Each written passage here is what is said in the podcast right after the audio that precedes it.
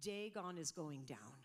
How many of you guys know the story of Dagon, right? And he literally went down. But the Lord cannot be put into captivity, church. The Lord cannot be put into captivity. Okay, he's not going to be captured. He will not be held hostage. He, right? He will not be subject to man's ways. He simply cannot. God cannot be put into captivity. Say it with me. God cannot be put into captivity. He just simply will not be put into captivity no matter what. Amen. And so we walk with the Lord, right? We, he, he lives on the inside of us. And so, if the Spirit of God that lives on the inside of us, and I already said that the Lord cannot be put into captivity, then the reality is, and the truth of it is, is that neither can we. We can't actually be put into captivity unless we allow it. Of course, you can always allow it, but we, do, we wouldn't want to allow it, right? So there is so much power and strength on the inside of us that we get to learn our identity, our authority in Christ, and walk in this in the in the understanding that God in me, the hope of glory, I won't tolerate anything that comes from the enemy, right? So Dagon is going down. Psalm 145 and verse uh, 13 says, His kingdom is an everlasting kingdom, and his dominion endures forever, it endures throughout all generations. This is the kingdom of whom we serve. The kingdom of God. His kingdom is an everlasting kingdom. This is Psalm 145, 13, if you're taking notes. His kingdom is an everlasting kingdom, and his dominion endures. It endures throughout all generations. Hallelujah. Isaiah 45 and verse 4 says, I am the Lord and there is no other. Hallelujah. There is no God besides me. I am the Lord. This is what he says I am the Lord, there is no other. There is no God besides me. So no power can take you away from the Lord. You're believers in Christ. No power can take you away from the Lord. No, no power, no, no presence can stop the, the plan of God in your lives, right? Amen. Unless, of course, we let it. We're not going to let it. Amen. So that was Isaiah 45 for those that are taking notes. Isaiah 45 and verse 4. Okay? So Psalm 145, 13 and Isaiah 45, 4. We carry the presence of God. Oh Lord, let us identify with that and let us recognize it more and more and more. Because we carry the presence of God. And so that means the power of God in, in us is enough to overthrow we, it's enough. The power of God in us is enough to overthrow any demonic agenda, the enemy prowling around against you, basically. The power of God in us, because greater is He that is in us than He that is in the world, right? So we actually have dominion. We have dominion. We have dominion power. We have power for miracles. We have authority in His name to walk uprightly and to see it and to say, oh no, I'm walking in the kingdom dynamics. I'm walking, I'm, I'm walking connected with the Holy Spirit, and I won't allow any invading spirit. And we just called out so many of them. And look at the Lord's power. Look at how He healed already. Thank you, Father. Thank you, Lord. So uh, in in First Samuel chapter five, we were reading and, and we're going through this story. And once Eli and his sons died in battle, the Philistines tried to capture the ark. As a matter of fact, they did capture the ark, but it came at a great cost to them. It came at a great cost. So First Samuel in chapter five, and it says here in verse 2 When the Philistines took the ark of God, they brought it into the house of Dagon and set it by Dagon. So Dagon is the name of their god. When the Philistines took the ark of God and they put it right into the house of the false god. The false, they put it right into the temple an, an, idol temple place of worship, right? Literally in the place where they would worship and bow down to the demonic statue, because it is a demonic statue, it's a demon statue. They put the Spirit of God, they put the Ark of God right next to this ungodly, demonic deity. Really? Uh, Are you ready for a showdown? Because this is not going to be okay. Dagon was their primary god okay? The head the, the head and the body of a man and then the lower torso of a fish. And so we have seen other demonic statues that are also similar. Half man half animal right? So but this is dagon and and they were they worship this statue as the father of baal. You know how wicked baal was so this statue, Dagon, was worshipped as the father of Baal. wicked. Say it's wicked.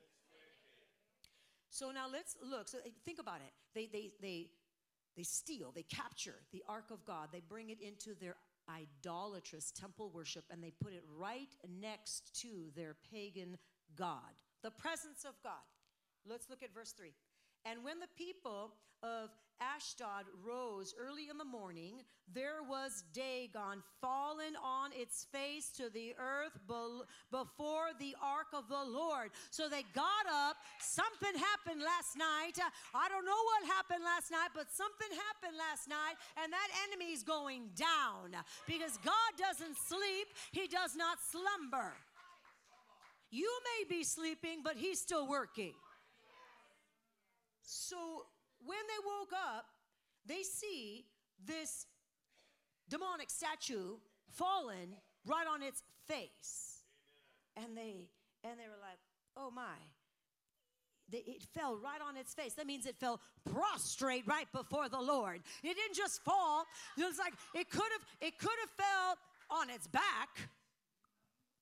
It could have fell on its side. But no, it fell prostrate right before the presence of the Lord. It fell prostrate because every demonic agenda is going to bow down to the name of Jesus. While you sleep, while you sleep, God is still working. While you sleep, because God never sleeps and He doesn't slumber. You got to have that kind of confidence knowing that, you know what, I've done my part, I've prayed, I've fasted, I'm staying in the Word, I'm not allowing, you know, lies and thoughts that creep into my mind, my, my soul. You got to do your part. But as you do your part and you go to bed at night and you put your head on the pillow, you got to know that God is still working. And every giant in your life, He will slay. That was just night one. But they didn't get the picture fully. So what did they do? They picked up their idol. They brushed it off. They, they, they decided to, let's reposition him. Let's try it again. Some people have to learn the hard way, guys. Some people just don't, you know, they don't get it and they got to learn the hard way. Don't be one of them. So, night two. Let's read night two here. So, verse four. And when they arose again the next morning, there was Dagon fallen on its face to the ground before the ark of the Lord. But this time it wasn't just fallen on its face. This time, the head of Dagon and both the palms of its hands were broken off. And yes, glory to God. And it was only the torso left. So it's fallen on its face again for the second time, but this time it was dismembered. This time, the literally the parts of its body had to be cut off. We just dismember every demonic assignment coming against us in the name of Jesus. We don't allow the, the, the enemy to come against us. The almighty presence of God destroys, cuts off, and dismembers this rebellious false deity. What is he doing in your lives? What is he doing in your life? You have to see the presence of God. You got to say, Yes, Lord, I recognize what you're doing. I'm not the same today as I was yesterday. Why? Because God is at work. God is at work. So, two nights of the same, they finally realized, oh, dear Lord, this is not going to go well for us because the hand of the Lord is against us. Ah, we need to get rid of this. We need to get rid of this ark. We don't want it anymore. Well, you thought you were so great by taking it and bringing it into such a, a horrific, a demonic, just a diabolical place. You thought you were so great, but now you see otherwise. God's power will never, ever, ever be made a, a fool or a mockery. So look at verse 6. Verse 6 says, But the hand of the Lord was heavy upon the people of Ashdod. You better believe it.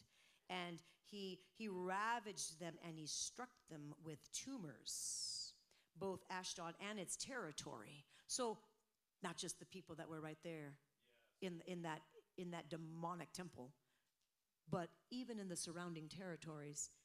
The hand of the Lord was heavy upon the people, and God struck them with tumors. Oh, yes, He did. They realized quickly You can't have Dagon and God Almighty in the same room right next to each other, thinking that they are of equal power. And some of you know exactly what I'm talking about because you're in places, in environments where they're worshiping a false God, and it may just be the God of themselves. It may be the God of humanity. It just may be some immoral God. Whatever it is, it doesn't matter. But you're right there, and they're taunting you. You're carrying this presence of God, the ark of God, the presence of God, which is now on the inside of you, right? And you're being placed and positioned next to such ungodliness, next to such vile, just, just, just God's, I mean, just the enemy spewing out, and you're there and you're going, God, this is not okay. God, something has to be done. Lord, what are you going to do? God is the same yesterday, today, and forever. He does not change. This is not just an Old Testament story that we read about and go, well, that was amazing. That was all in the Old Testament. But you know, that's not what God's doing today. You better believe it. He doesn't change. But He needs His people to stand in faith and to stand with authority and say, oh, no, you don't get to have your way. When it comes to me, anyway, and that which belongs unto me, my family, my church, those people that God has entrusted in my life, you don't get to have your way. So we serve you notice, devil.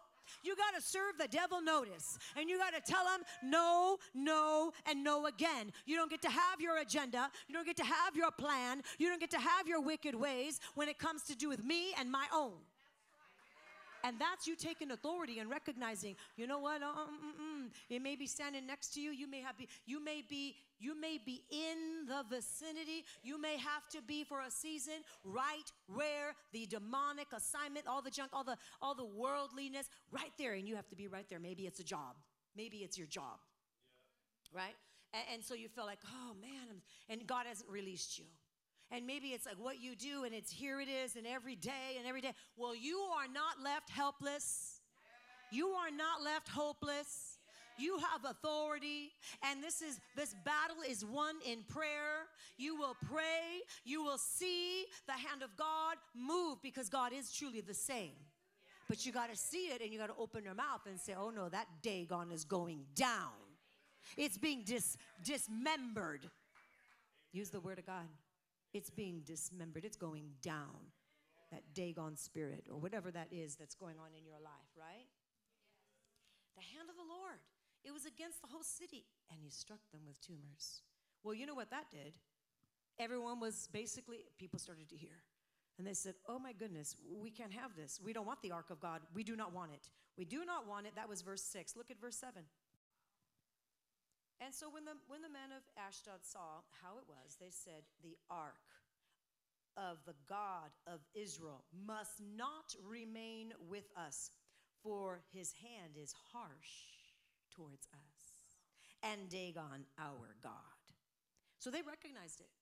You, know, you got some people that still they won't see. They, some people they can't even see what's happening. That hey, this is you're, you're being there's a discipline happening because you're, you're, you're doing what you shouldn't be doing. And, and this is a judgment that comes from God, and you, you're too blind to even see it. No, they saw it. Yeah. They saw it, and they said, The hand of God is harsh against us, so we, we can't have this. We don't want that ark. We don't want it anymore, right? That's verse 7. And so let's jump down to uh, uh, 9. Right before verse 9, it says, So they carried the ark of, the, of God of Israel away. Yeah, they were smart they realized, they realized, you know, what does a Christian have, have to have in common with Belial? What? Nothing. Nothing. Right? So they realized, even though they were not on the side of the Lord, they, they still realized. So look at verse 9. So it was after they had carried it away that the hand of the Lord was against the city with a very great destruction, and he struck the men of the city, both small and great, and tumors broke out on them. Wow. So basically, they continue to send this, this uh, Ark of God's presence elsewhere, and wherever it was sent, tumors struck out, and people were getting diseased, and people were dying because God will not be mar- mocked. and he will not be made a fool. Remember, God laughs at the enemy. He laughs at the enemy. And you may be standing and praying in faith, and maybe you, you're praying and praying, and it doesn't happen overnight. Sometimes it does, but maybe it didn't happen overnight for you. But you keep on keeping on, and you keep on strong in His word, and don't let up because God is faithful when he sees his people also faithful, and he's always faithful. But he will answer that heart's cry. And not only that, the devil loses its power because you won't relent, because you recognize this is the, the battle that we are to partake in and not stop. And not stop. Because the enemy is crafty, but God is greater still.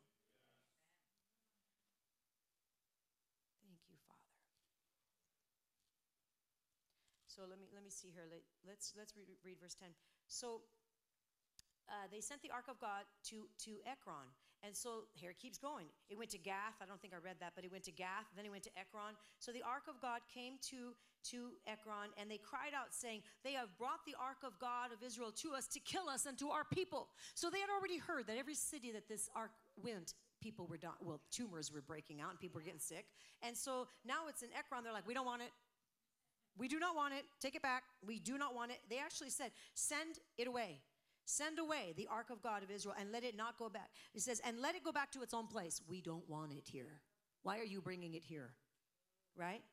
He says, We don't want it. He says, We don't want it because it'll kill us and our people. Are you reading the same Bible I'm reading? I'm in uh, the middle of verse 11. It's going to kill us and our people. For there was a deadly destruction throughout all the city, and the hand of God was very heavy there. And the men who did not die, so many died. But the men who didn't die were also stricken with tumors, and the cry of the city went up to heaven. Wow. So they were so this ark, this ark of God's presence is stolen, right? It's captured. It's captured in, in the battle, in the battle that they weren't even supposed to be in. They didn't ask Samuel. They, they just went, and Eli was alive at the time. And so they, they steal, they, they brought the ark of God into the battle, of which they should not have done. God didn't tell them to do that. Did God ask you to do that? Always ask that question. Did God ask you to do this? Lord, do you want me to do this? Don't just do your great idea, because sometimes those great ideas don't come from God and they create further captivity. And so the ark was in a place where it shouldn't have been in the first place. Of course, it got captured. But then when it got captured and it's going from one city to the next city to the next city, God's not going to be mocked.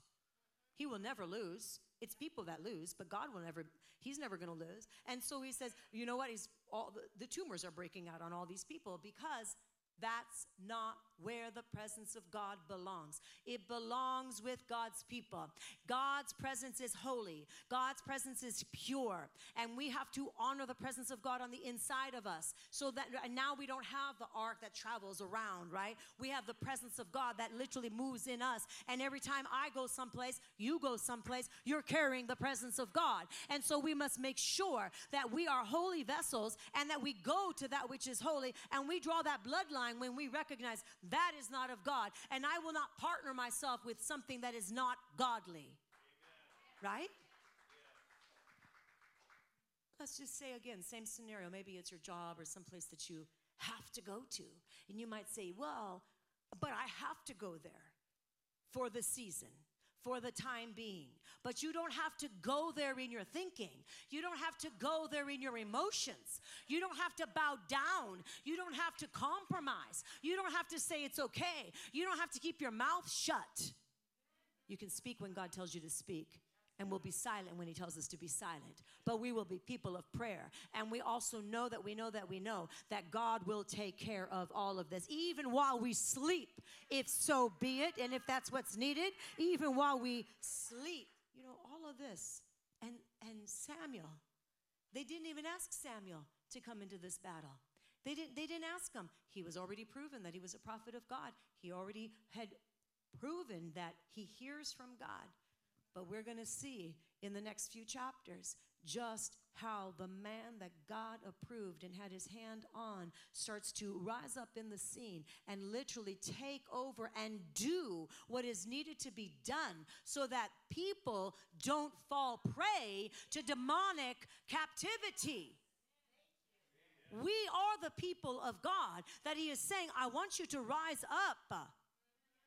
You may see the wickedness all around you, but be ready. Samuel was ready. And in, in, the, in the next chapters, we're going to see how he is now called back onto the scene. Just because you see it happening all around you and you see that it's wrong doesn't mean that God is not going to use you in that next page, that page turns, as that day dawns. It doesn't mean that he's, he is going to use you, but you got to be ready. You got to see it and you got to prepare your heart. Let this heart, let this vessel be a prepared vessel, ready to do the will of God. And don't be afraid of the backlash. Sometimes people get so afraid of standing for truth and standing against the face of evil because they're afraid of the backlash. If you're afraid of backlash, you need to get prayer because that right there is already a sign that there's too much, there's fear in you. And you can't walk in faith and walk in fear at the same time. One has to give way to the other. And we're only called by God to walk by faith, and that's the only way that we please God, is when we walk in faith right? So even a little bit of fear can drive out faith and it can take over if we let it have its residence. We can't. We got to identify and go, oh no, uh uh-uh, uh, because I am called by God. Say it over yourself. I'm called by God. I am his ambassador. And I'm going to do the will of God. And so I'm going to live ready. I'm armed and ready for the battle, and I will not shrink back. So, Lord, make me ready in any area that I'm unaware of Go deeper, heal my heart, heal my mind and my soul, but I'm ready for you. I commit myself to your hands in the name of Jesus.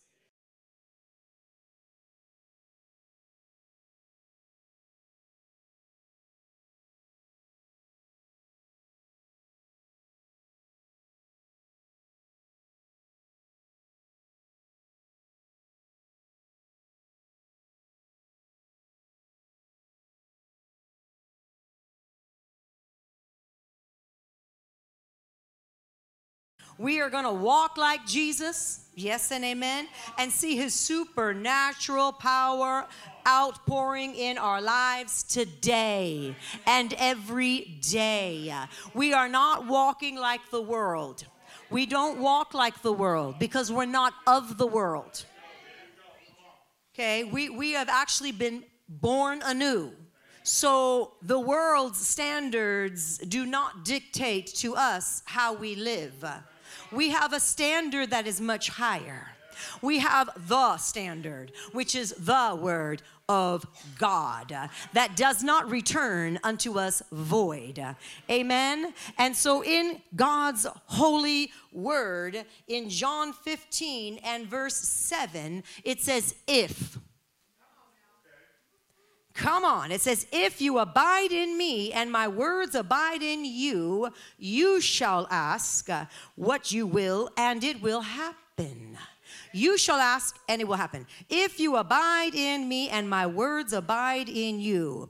We in, in right in this verse, very first part of this scripture, if you abide in me and my words abide in you. Stop right there. It's not the end of the scripture, but stop right there.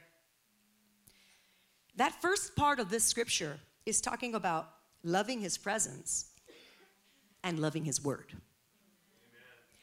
If you abide in me and my words abide in you, that means you're going to love the Spirit of God, the move, the presence of God.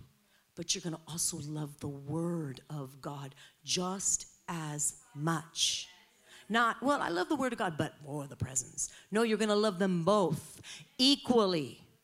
Say, I will love the presence and the word of God equally because it is spirit and truth. Spirit and truth. We must live by the Spirit of God and in the truth of God, which is the Word of God. Right? So, Spirit and truth. You're, you're at the uh, Gospel of John. So, turn to chapter 4. We're going to go right back to chapter 15, but right now I want you to go to chapter 4. And in verse 24, it says, God is spirit, and those who worship him must worship in spirit and truth. This is the command of the Lord that God is spirit. He is the Spirit. He is Spirit. And those who worship Him, when you worship Him, you must worship Him in spirit and in truth. When you worship Him, you live for Him. When you worship Him, does not mean you only sing when it's time to come together in a corporate setting. Worship is a lifestyle of obedience. Worship is a lifestyle of laying down your thoughts, your attitudes, your desires, uh, your plans, your hopes, your dreams, uh, to submit to the one that created you. Worship is obedience unto Him.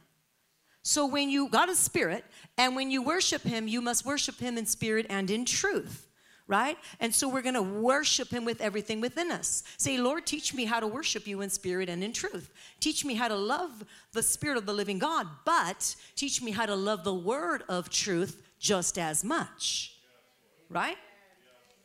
And the more that you read of his word and you take his word in, the more that you love his word. The more that your your hunger, your appetite for this living word, the more it comes to pass. So God is spirit, and those who worship him must worship in spirit and in truth. Okay, let's go back to John 15, 7, because that we only we only really talked much about the very first phrase. If you abide in me, and my words abide in you. If you abide in me, and my words abide in you.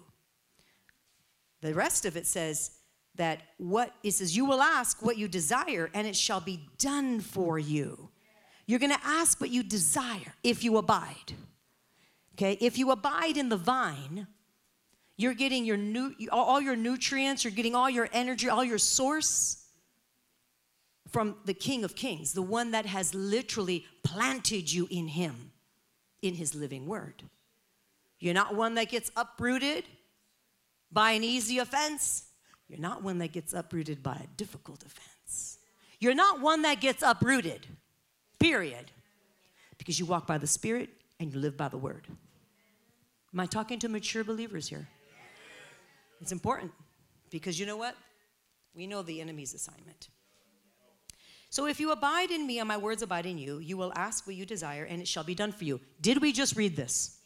Did we just read this incredible promise? Do we not know that God is not a man that he should lie? So if God is not a man that he should lie, then this word is 100% true and 100% of the time. I know I recently preached on this on this very scripture. John 15, 7. And the Holy Spirit has instructed me to teach a little bit more on it. And I told you that day, 100% and 100% of the time. That's what's required, right? So, incredible promise, and we know that all of his promises are yes and amen, they're true. When you find a promise, this is quite. Have you ever meditated on this word, on this promise? How, how many of you have meditated? Like literally meditate. And you know what I mean by meditated? You didn't just read it and kind of, no, you sat with it. You sat with it. You read it over and over and over. You prayed it. Maybe you journaled it. But you sat and you you you literally thought it through and you just, you know, it, underneath your breath, you just repeated it, you meditated, you you allowed yourself to just just to be saturated by this word. Okay. So how many of you would say, I read that and I meditated on it, and when I read the end of it, that you will ask what you will and it shall be done? That maybe some questions arose. Like, wait, Lord, I do love you. I do abide. Your words do abide in me, and I am abiding in you, and I've been asking, and I still don't see it. Have you, and honestly, have you ever asked that question? Okay, because that's what the Lord had told me to. Go back to that scripture, and I want you to make this point. Okay, Lord? So he says, go to Numbers 23 19.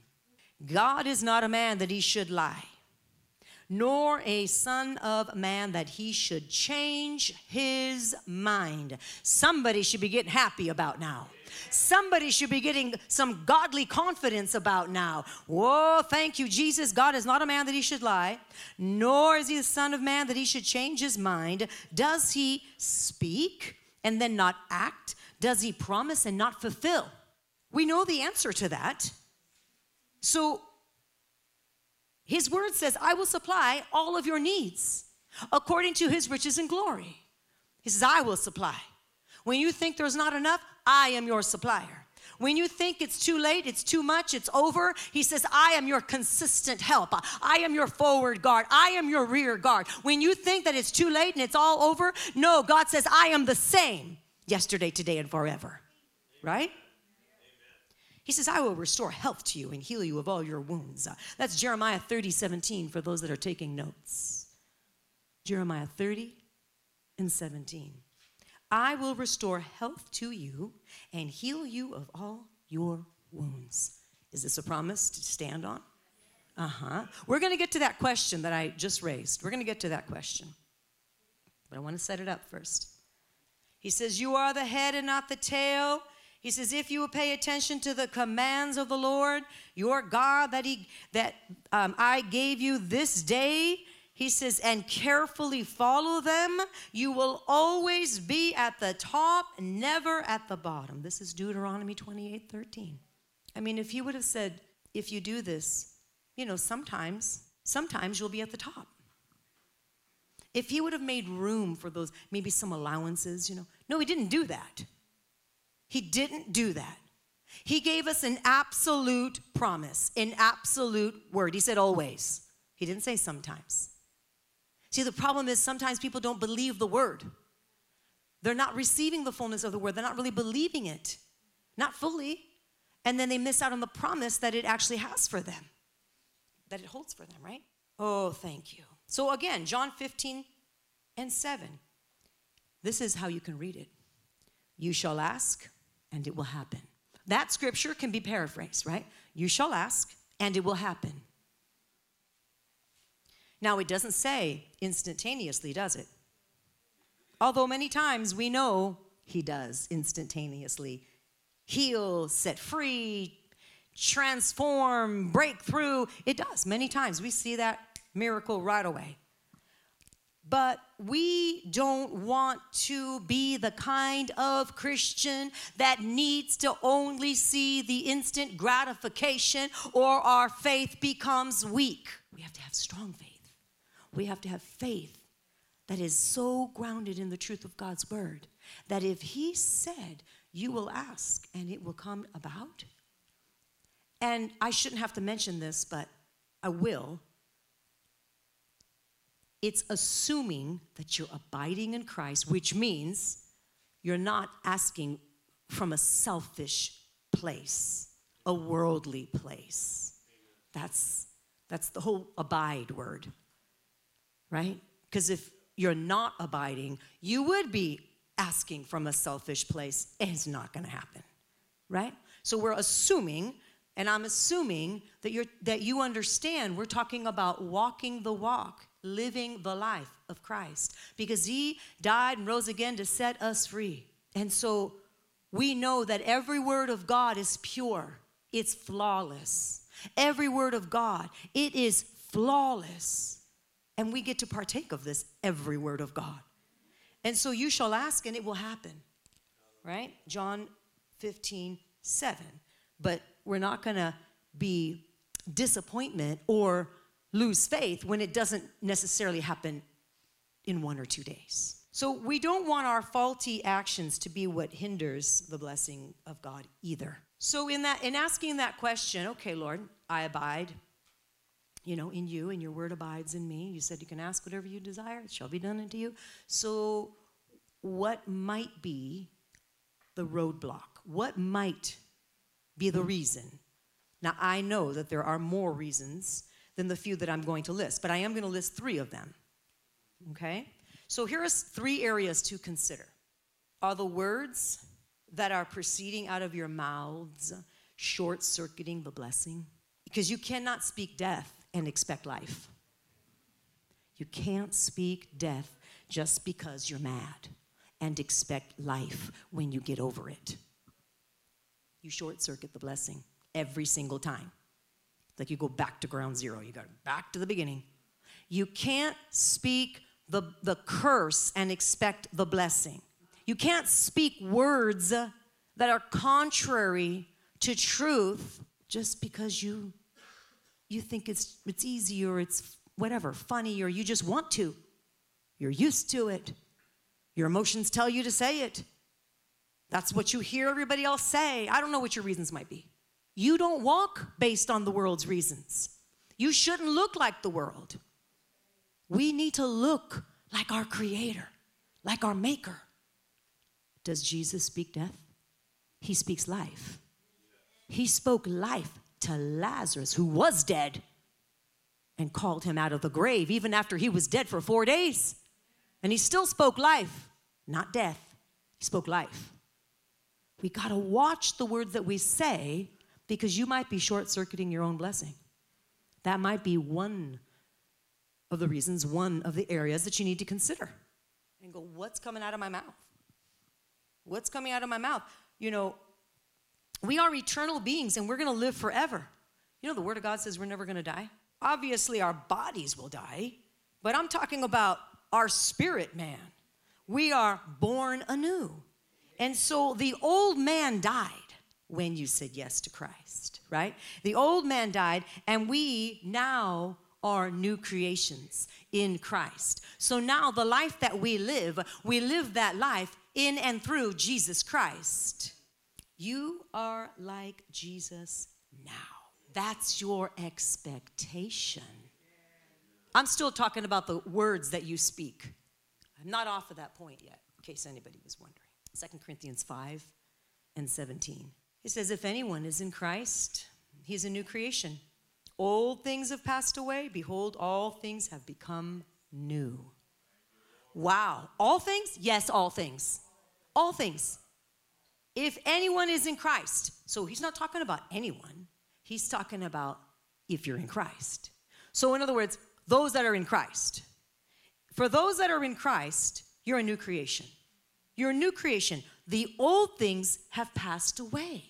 God is not a liar. The old things have passed away. And then he says, Behold, look and see. All things have become new. Do you have eyes to see the new? even when your emotions tell you otherwise? That's what we need.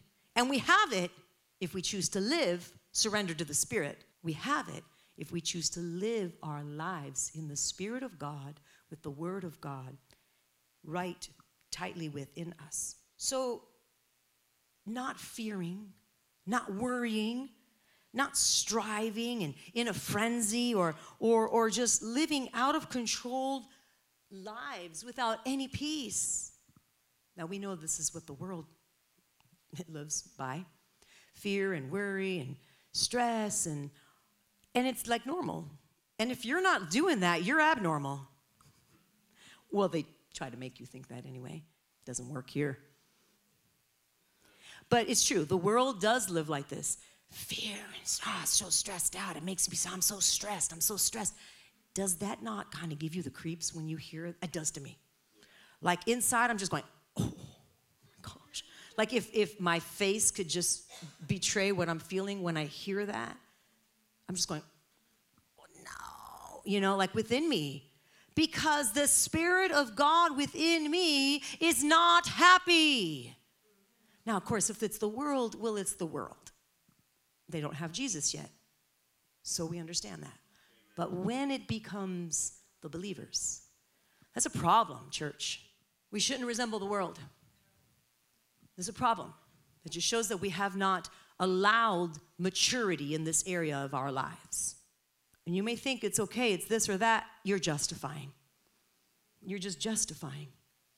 And it's robbing you of the blessing of God. Not that that's the only reason that you should, you know, work on this area, but it is robbing the blessing of God. We should live our lives in peace, even in difficulties.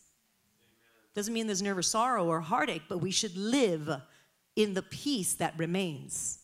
There's a peace that God gives that nothing can take away. In other words, you may not be happy about a situation, but your joy doesn't come from that situation. Your joy comes in the fact that you are living in Christ and He is your peace. He's the Prince of Peace. So you're secure in that. And that's where the joy comes from. That's where right thinking comes from. That's where our peace resides. That's why when the world now sees you respond in a way that is so different from how they respond, they think you're strange. Well, we are a peculiar people. So, in a way, they're half right.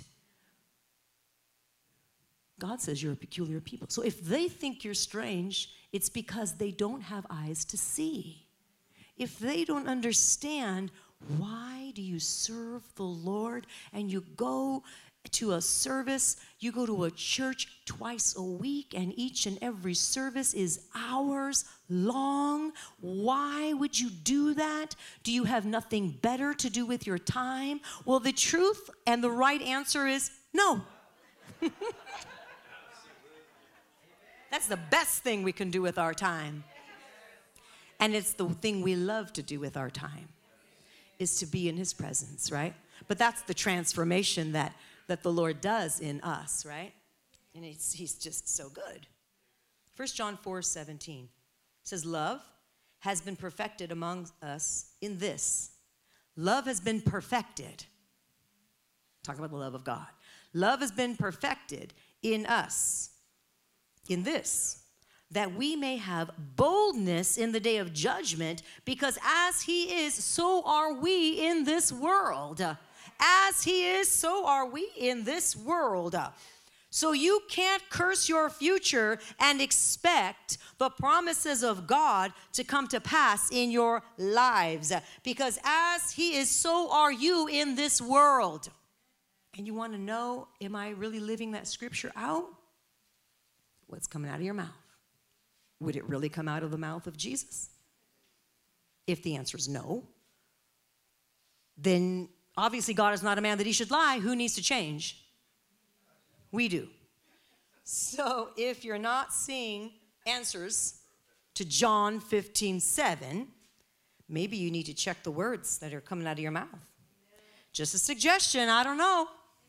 There are many believers that have the word memorized, a lot of the word, a lot of the word memorized.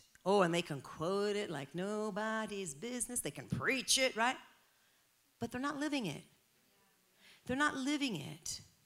They're not fooling God. Don't be that kind of a Christian because you're not fooling God. And He sees. And He's not pleased with that. And people that know you are hearing you. And you might be stumbling somebody. And we're not supposed to stumble people by living contrary to the word. Hey, if you stumble somebody, you offend somebody, but you're living right before God, that's expected. Even Jesus did that. But if you stumble them because you're living contrary to the word, I'd be careful if I were you, because that's not a good thing. So they forfeit the promises of God.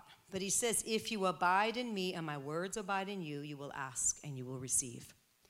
Let's go to point two. Okay, so number one, obviously, the words that you speak. But number two, maybe, just maybe, some of the reasons as to why the, the answers to prayer is not coming and you've been praying for years. Okay, maybe you're not mixing faith with the promise. Oh, God does so much in that time period of waiting in us. A lot of changing, a lot of growth, a lot of pruning, a lot of cutting, and it's beautiful and it's needed. There's a lot of waiting. Uh, there's a lot of lot that he does in that time of waiting. So in Hebrews 4 and 2, it says, For indeed the gospel was preached to us as well as to them, but the word which they heard did not profit them.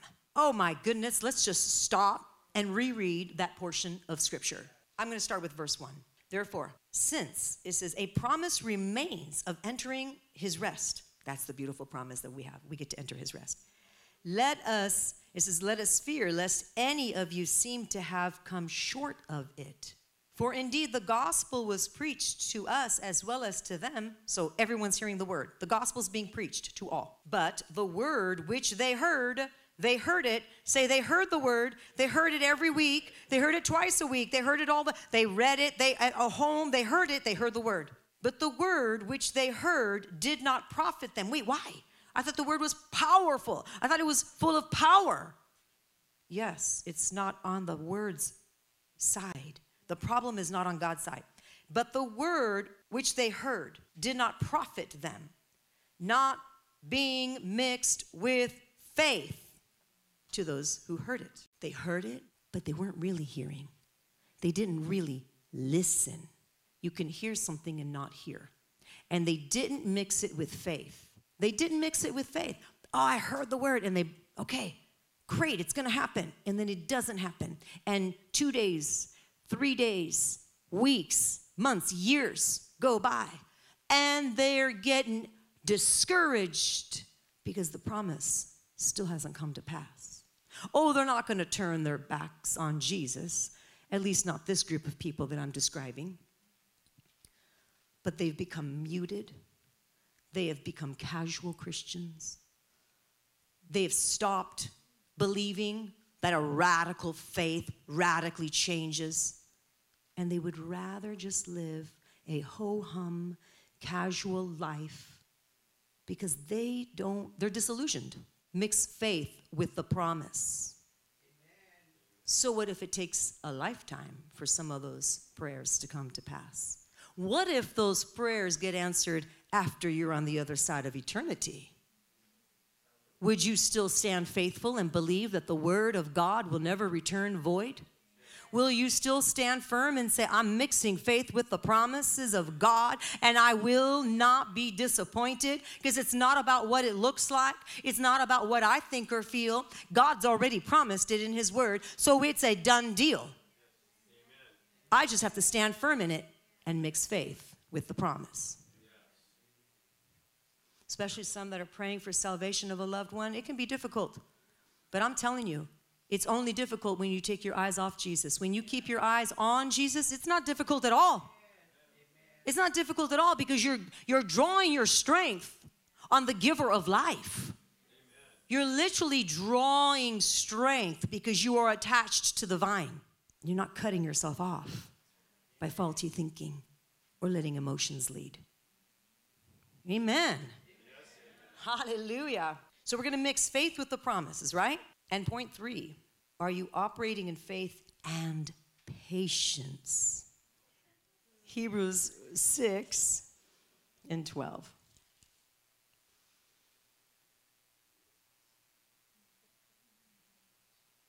I'm going to start at 11 though. You know me. We're going to back up. No, we're going to back up a little bit more. Oh, we're just going to, don't we just love the word? Because we love the word of God. Sometimes you don't even know where to start, start and where to finish because it's just all good. You're just eating it up. We just eat it up. And we desire that each one of you show the same diligence to the full assurance of hope until the end. Until the end. Show that diligence until the end. That you do not, yes, Lord, that you do not become what? What does it say? sluggish.